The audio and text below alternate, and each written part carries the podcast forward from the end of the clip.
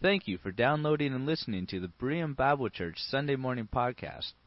Berean Bible Church is located in Shoreline, Washington, morning worship at 11, and many more events throughout the week. For more information, please visit our website at www.bereanshoreline.org.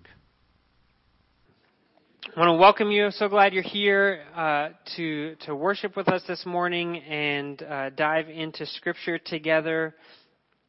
I want to invite you to open your Bibles to the book of Philemon. We have just wrapped up last week a study, the last 4 months, working through the book of Colossians. And we finished that up, and you may or may not be aware of this, but Colossians came with Colossians part 2, and that is the book of Philemon. Most likely Philemon was sent at the same time as the letter to the Colossians, and sent to the same place, and so we're going to dive into that today as kind of a closing final mark of what we've been looking at in Colossians. And really what Philemon does is it takes all that is written in Colossians and applies it to one specific situation, one specific idea, one specific character here in this church in Colossae. And so we're gonna dive in here and look into this. So let's go to the Lord in prayer this morning, and then let's begin reading in Philemon. Father, as we have already worshiped you this morning and continue to do so as we study your word, we recognize that as we've just sung, we are joining with all of creation in celebrating your goodness and responding to who it is that you have created us to be. And so as life grows and celebrates you by being the life that you've created, we too want to grow and celebrate your goodness by being the human beings that you've created us to be. And so as we dive into your word this morning and we study and we learn, may our response to be to these words to worship, to acknowledge your goodness, to your grace, and then respond to your goodness and grace in ways that are appropriate. We pray this in your name. Amen. Okay, Philemon, not chapter 1, because there's only one chapter. So this is a great, if you are ever thinking, man, I really would like to read a book of the Bible, Philemon is your book, because you could do it real quick. Philemon, verse 1. Paul, a prisoner of Christ Jesus, and Timothy, our brother, to Philemon, our dear friend and fellow worker, also to Aphia, our sister, and Archippus, our fellow soldier, and to the church that meets in your home, grace and peace to you from God our Father and the Lord Jesus Christ. Okay, so we're beginning here, and if you look at this letter, if you look at the introduction of this letter, and you just flip back to Colossians real quick, what you'll notice is that the opening to this letter is actually very similar, and we'll see this again in the next couple verses here. But Colossians chapter 1, Paul, an apostle of Christ Jesus by the will of God, and Timothy, our brother. So we have the same people who are writing, but we're written instead of to the holy people in Colossae in verse 2 of Colossians. It's just, this is specifically to Philemon and to the church that meets in his home, which is the Colossian church. So here we have already a little bit of who Philemon is. Philemon would have been a wealthy person in the city of Colossae, and it appears as though this church is meeting in his house. So this letter is brought to the church that is being read, but then there's also a specific letter that's written to Philemon. But the context of this and the expectation appears to be that Philemon would have also been reading this letter, or this letter would have been being read publicly for Philemon to hear in here. And essentially what's being written about here is Philemon had a slave named Onesimus. And somehow this slave named Onesimus has run away from Philemon, has left under not so great circumstances, and through these circumstances has somehow found his way to Paul. And now Paul is in prison, probably in Ephesus, and he's in prison, and Onesimus makes his way to Paul, and they start up a relationship, and we'll see how this relationship unfolds as we read through the letter. But what's happening now is this runaway slave Onesimus is being sent back to Philemon with this letter that we're about to read. And he's carrying this letter, and Paul sends him back to his owner and says, okay, take this letter, and here's what we're going to read in the context here. So, verse 4. I always thank my God as I remember you in my prayers, because I hear about your love for all his holy people and your faith in the Lord Jesus. And again, just take a look at Colossians again real quick.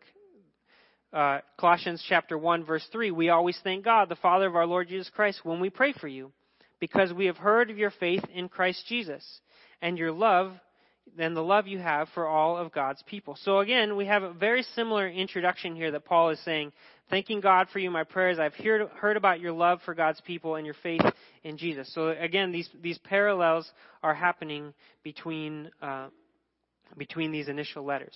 But then here's where we get a little bit of a divergence here. In verse 6, he says, I pray that your partnership with us in the faith may be effective.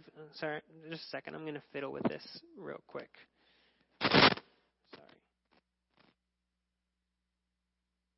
Is that maybe better? If it's causing problems, I'll switch to the handheld if it keeps coming. Okay. So our partnership with you. Okay, I'm just going to switch.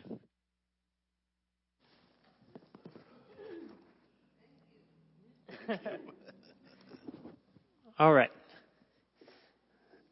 Okay, we ordered some new microphones, so they're coming next week. So he's praying for their partnership in the Lord with the Lord Jesus Christ. Pray that your partnership with us in the faith may be effective in deepening your understanding of every good thing we share for the sake of Christ. Your love has given me great joy and encouragement because you, brother, have refreshed the hearts of the Lord's people. And this word partnership is a key word for us to understand here this morning. And the word is the word, in the Greek, this word is the word koinonia. And oftentimes this word gets translated fellowship. It can get translated around the idea of community.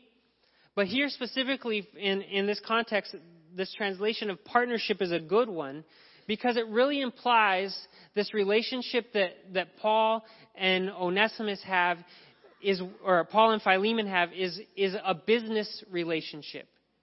It's a partnership in which they have, if you think about those of you that work with coworkers in your job, you sit down together and you have a common goal. Maybe your goal is to create a website, or maybe your goal is to put out an airplane, or to sell a product. But you have a common goal, and you're working in this partnership. You sit down in your meetings in order to figure out, how do we accomplish this goal most effectively and most efficiently? And so you sit down and say, okay, how are we going to sell more of this thing? Or how are we going to make the best website so that most people come and visit? Or how are we going to make a plane that doesn't explode? Or, things like that. And you're working towards this common goal. And so you work out these, and everybody has a different task, but the same goal, the same outcome is desired. And so when Paul uses this word and talks to Philemon about this partnership that they have, he's saying, look, we have a shared objective, a shared goal together. And I am thanking God, and I'm praying for this partnership that you have. And this partnership is in the faith, that it may be effective in deepening your understanding of every good thing we share for the sake of Christ. This partnership we have is around the message of the gospel of Jesus Christ.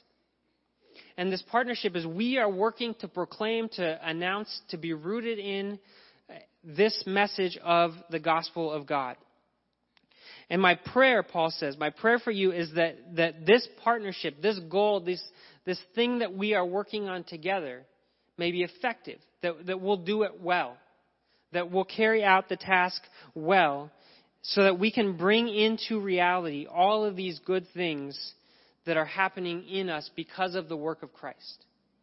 so that we can partner together to respond faithfully to the gospel in a way that demonstrates and proves the message of this gospel in an effective way, which is what we do, again, in our work.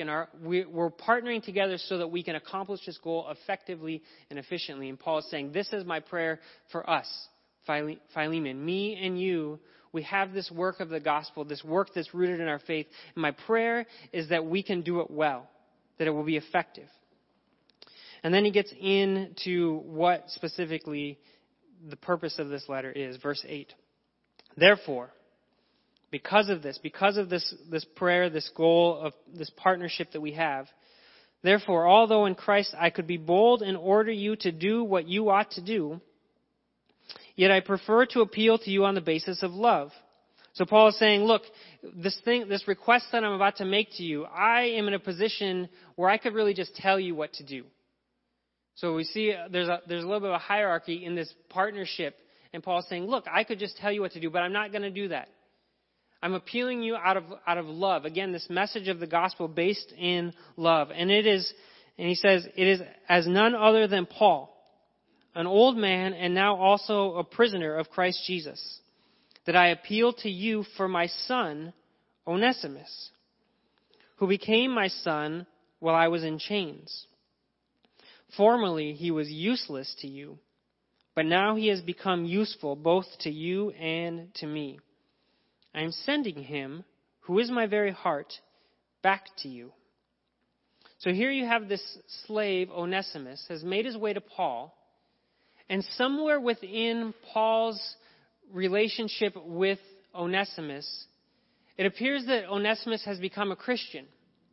And this is what Paul means when he says he's become a son to me. He's saying he's a son in the faith. He is now a believer, and he's dear to me. And he uses kind of a play on words. He says the name Onesimus means useful, and so he says in verse 11, he says, "Formerly he was useless to you, but now he has become useful to me and you." He's making this play on words to say, look, this is the situation that Onesimus is in. And it's important to understand that here is a runaway slave. This is what Paul means he's useless. He's not doing anything for Philemon anymore. He's run away. And yet, now he's become a Christian. And Paul says, now he's become my son while I was in chains. And now he's both useful to you and he's useful to me. And so he's sending Onesimus back to Philemon. Now, first of all, we have to pause here and think about what Onesimus must be thinking at this point, right? Because he's shown up to Paul, and apparently there's a possibility that Onesimus already knew Paul through perhaps his relationship with Philemon already as Philemon's slave, that Philemon and Paul knew each other, obviously. And so Onesimus may have met Paul, and perhaps that he made his way to Paul, specifically thinking that Paul might be able to help him out in this situation.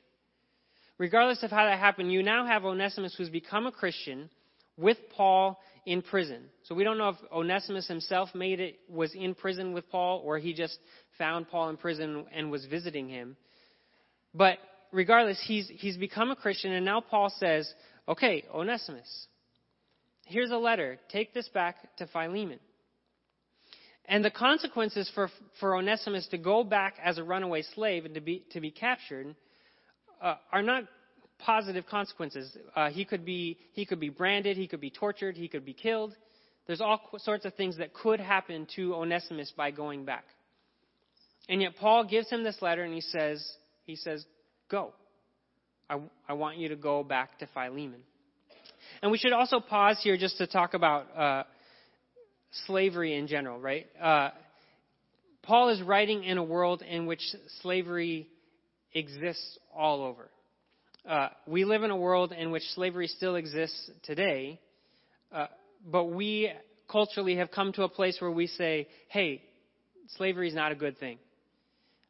This was not the world that Paul is writing into, and we can look back on this and say, well, why doesn't Paul just say, like, you should never have any slaves?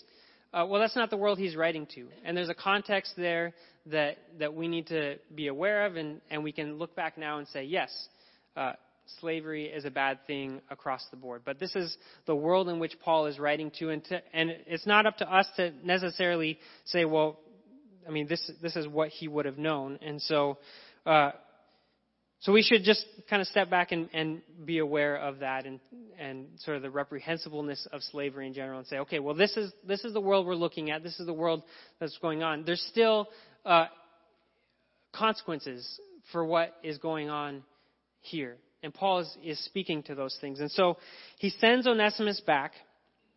And Onesimus has really a choice with this letter, right? I mean, we assume that he made it back to Philemon because we have this letter along with the Colossian letter. And so we assume that it was kept and read. And we know that Onesimus didn't just burn it and run off somewhere else. He probably made it back to Philemon. So something has happened in Onesimus. Something has happened in Onesimus to say, okay, here I was a runaway slave. I didn't want to be a slave anymore. And so I left. And now something has happened to me to send me back. And part of what we're going to talk about this morning is what is happening in Onesimus that he says, okay, yeah, I'm going to go back. So Paul is sending Onesimus back. And here we really get to the meat of the request that Paul is making here in verse 13. I would have liked to keep him with me so that he could take your place in helping me while I am in chains for the gospel.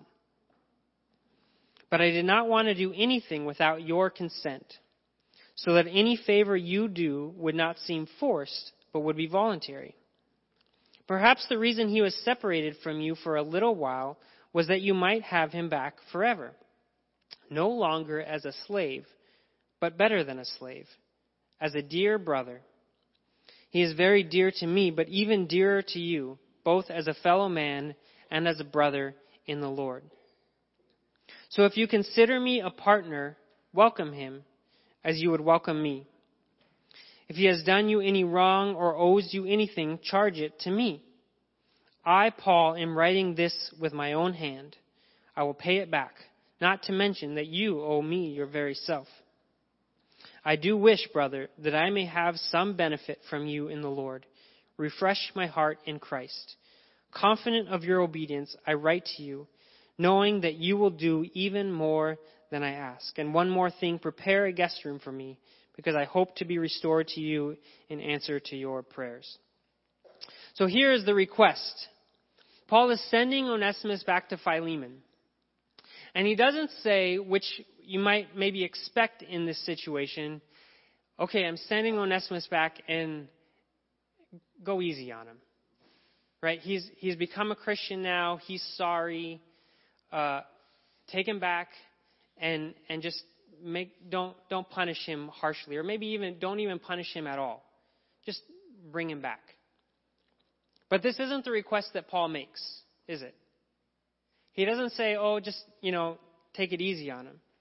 He says, welcome him back. But he doesn't say welcome him back as a slave. Instead, he says, verse 16, no longer as a slave, but better than a slave, as a dear brother.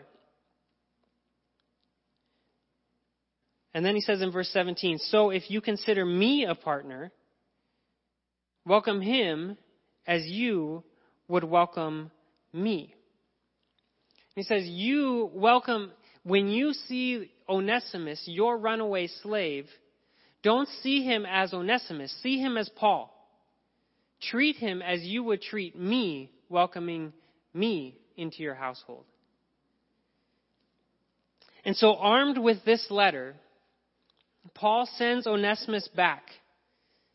He expects Onesimus to complete the journey, and he expects Philemon to honor the request.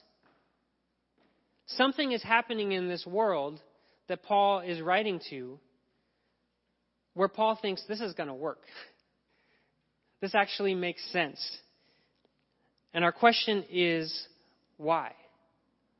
What's going on in this world of slavery and and all of this wickedness that's going on, that Paul says, okay, here's what I think should happen.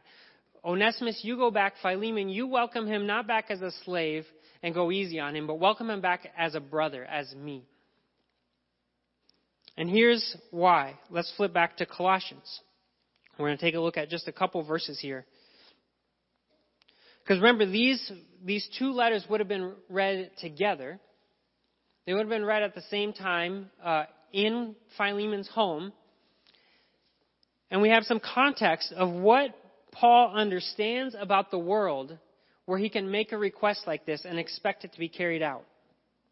So in Colossians chapter 1, Paul has this understanding, and he's talking about who Christ was and the work of Christ. And in verse 19, he says, "For God was pleased to have all his fullness dwell in him," in Christ, "and through him to reconcile to himself all things, whether things on earth or things in heaven." We've looked at this just last week. "Whether things on earth or things in heaven, by making peace through his blood shed on the cross. Once you were alienated from God and were enemies in your minds because of your evil behavior. But now he has reconciled you by Christ's physical body through death, to present you holy in his sight, without blemish and free from accusation." So here Paul is writing, and he says, here's what Christ has done. That you were enemies of God. You were once useless to God. And yet, through Christ, you have become useful.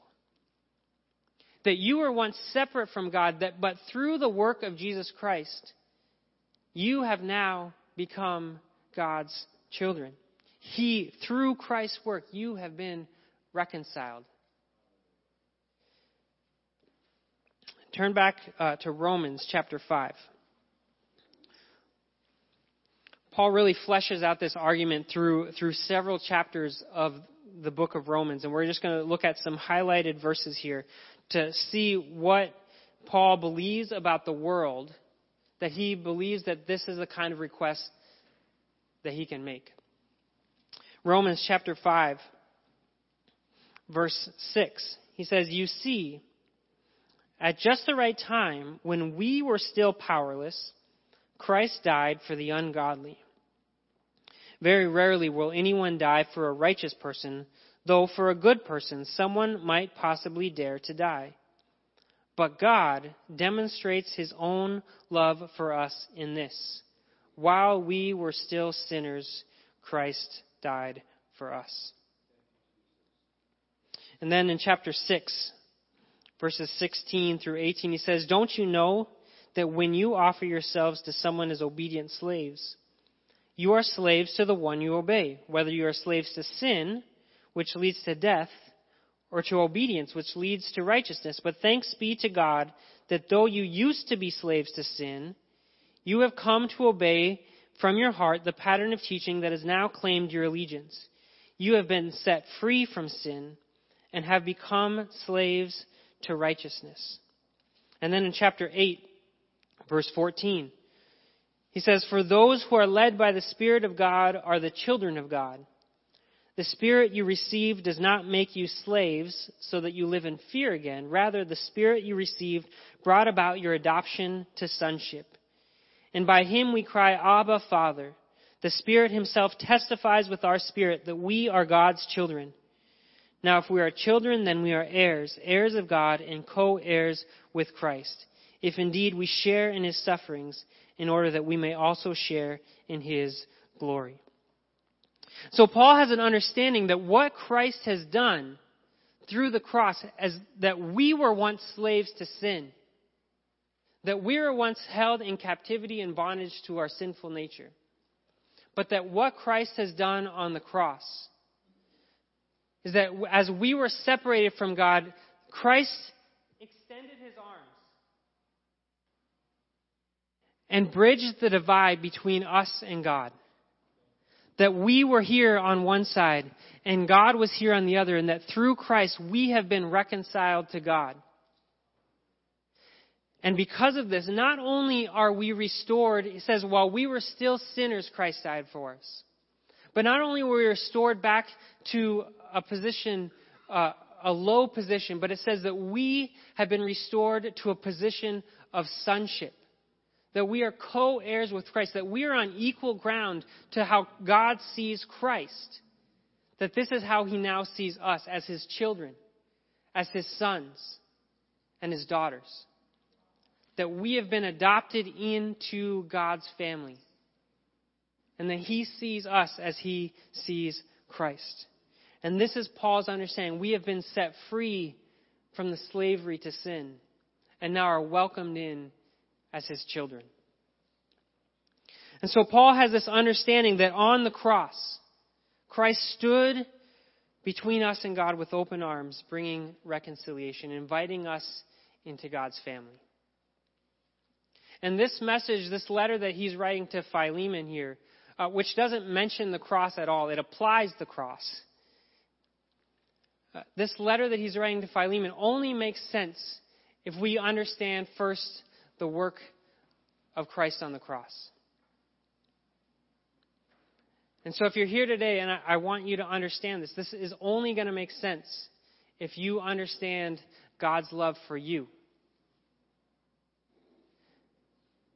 And that God loves you so much that while you are sinners, while you are useless to God, we have nothing to offer him. He sent his son, Jesus Christ, for you because he loves you. And because of the work of Christ, we are now united with God in our relationship. We are now declared sons of God.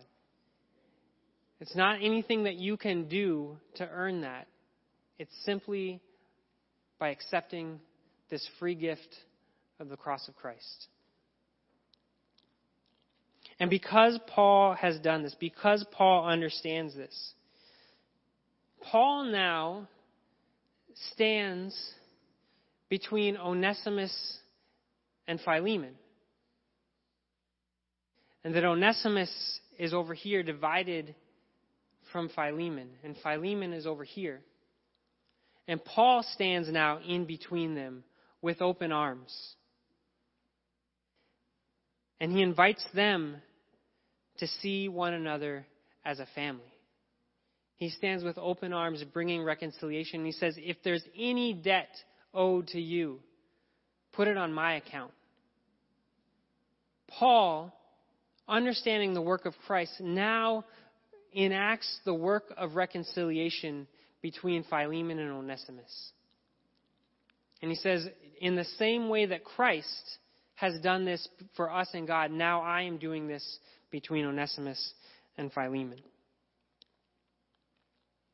And so Paul is applying the message of the cross, this message of reconciliation, not just to what God has done, but now to these relationships that he sees between this runaway slave and his master. And so as we reflect on what does this letter mean and how do we respond to this? The first thing we have to understand is that reconciliation is costly. Paul is not writing into a world where this makes sense. Right? He recognizes that this is a big ask for Philemon. That there's all kinds of cultural things that, I mean, you imagine Onesimus or Philemon probably had more than just the one slave, Onesimus. And here Onesimus comes back, and all of his other slaves see, if he actually does this, say, oh, here's how this could work for me too, right? This is going to cause more problems for Philemon and his relationships. This is going to cause problems for Philemon in the world in which he lives in, where you don't do this to a runaway slave. You don't welcome him back as a brother. All kinds of social impacts that are going on. Paul understands all of this. He's not just saying, hey, it's not a big deal. You know, slavery, like, we shouldn't have slaves anymore. Like, this wouldn't have made sense in this world. And yet Paul is writing to them, and he knows that he's asking a lot, and yet he expects it to be done. And we see that reconciliation is costly. When Paul talks, as we looked a few weeks ago, when Paul talks in Colossians chapter 3 about putting off this old self, putting off these anger and rage and malice. You can imagine an angry Philemon in the room with Onesimus. And when Paul says, instead, clothe yourselves with compassion and kindness, humility, gentleness. These are not just ideas that Paul is saying, hey, feel a little bit more compassion towards people. This gets played out in this relationship right here in the room. It says, here's what compassion looks like. Here's what kindness looks like.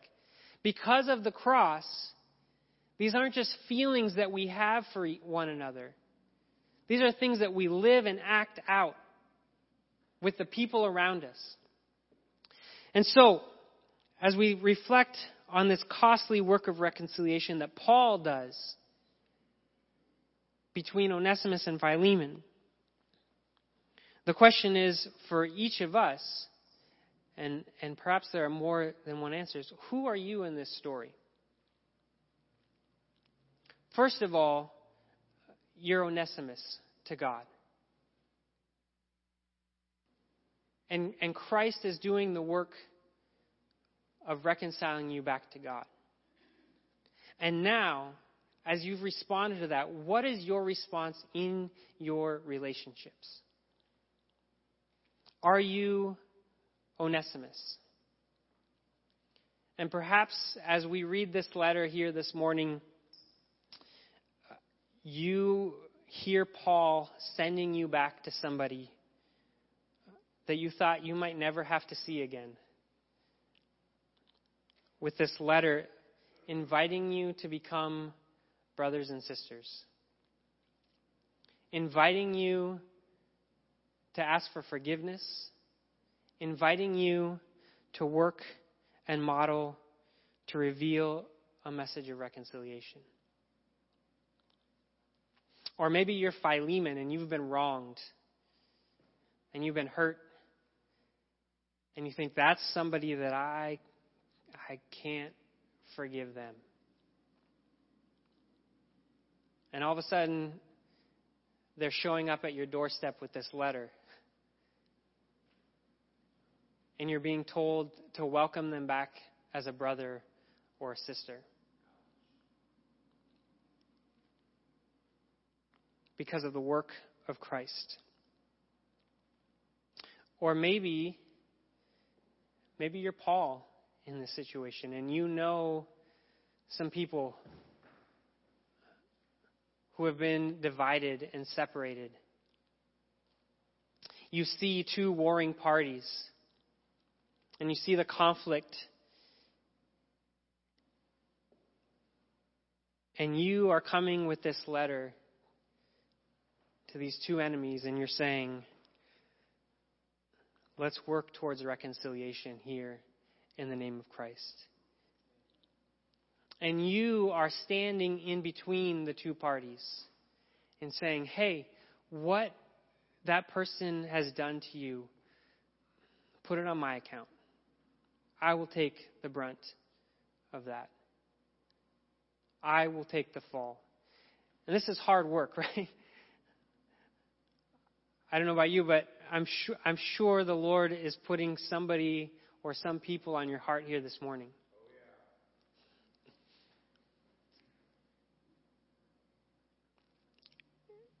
And it's not just ideas anymore. It's not just a theory that we talk about when it becomes flesh and blood people around us. And yet, if we believe and celebrate this message of reconciliation, it's not just true one time, but it's true in every single relationship. And we're invited to see in this short little letter about a world that is very different from our own, that it's actually not so different from our own.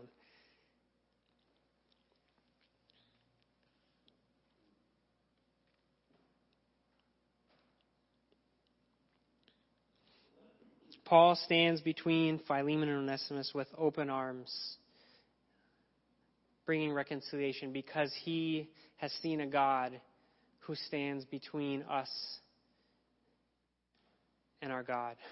He's seen Christ who stands between us and God, proclaiming a message of reconciliation. And this is possible because of the example of Christ. Let's pray.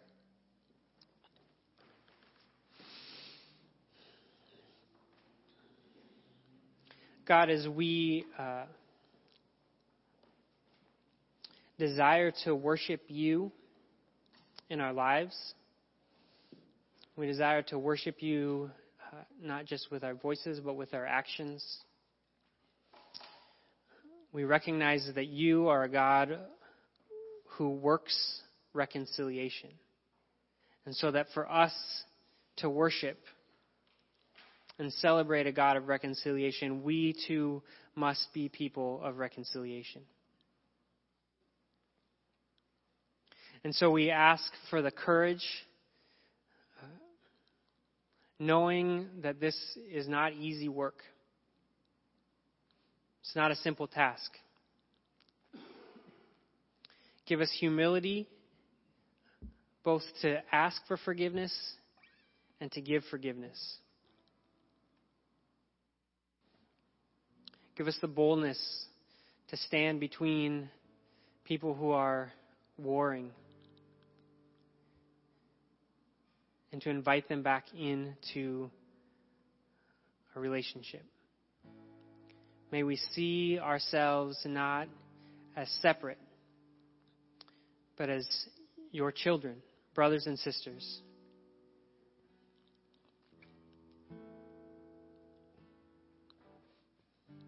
God, we can't do this work on our own. Help us. Amen. So for Onesimus and Philemon, they had a little bit of a problem, and that was they're probably sitting in that room together right as these letters were being read.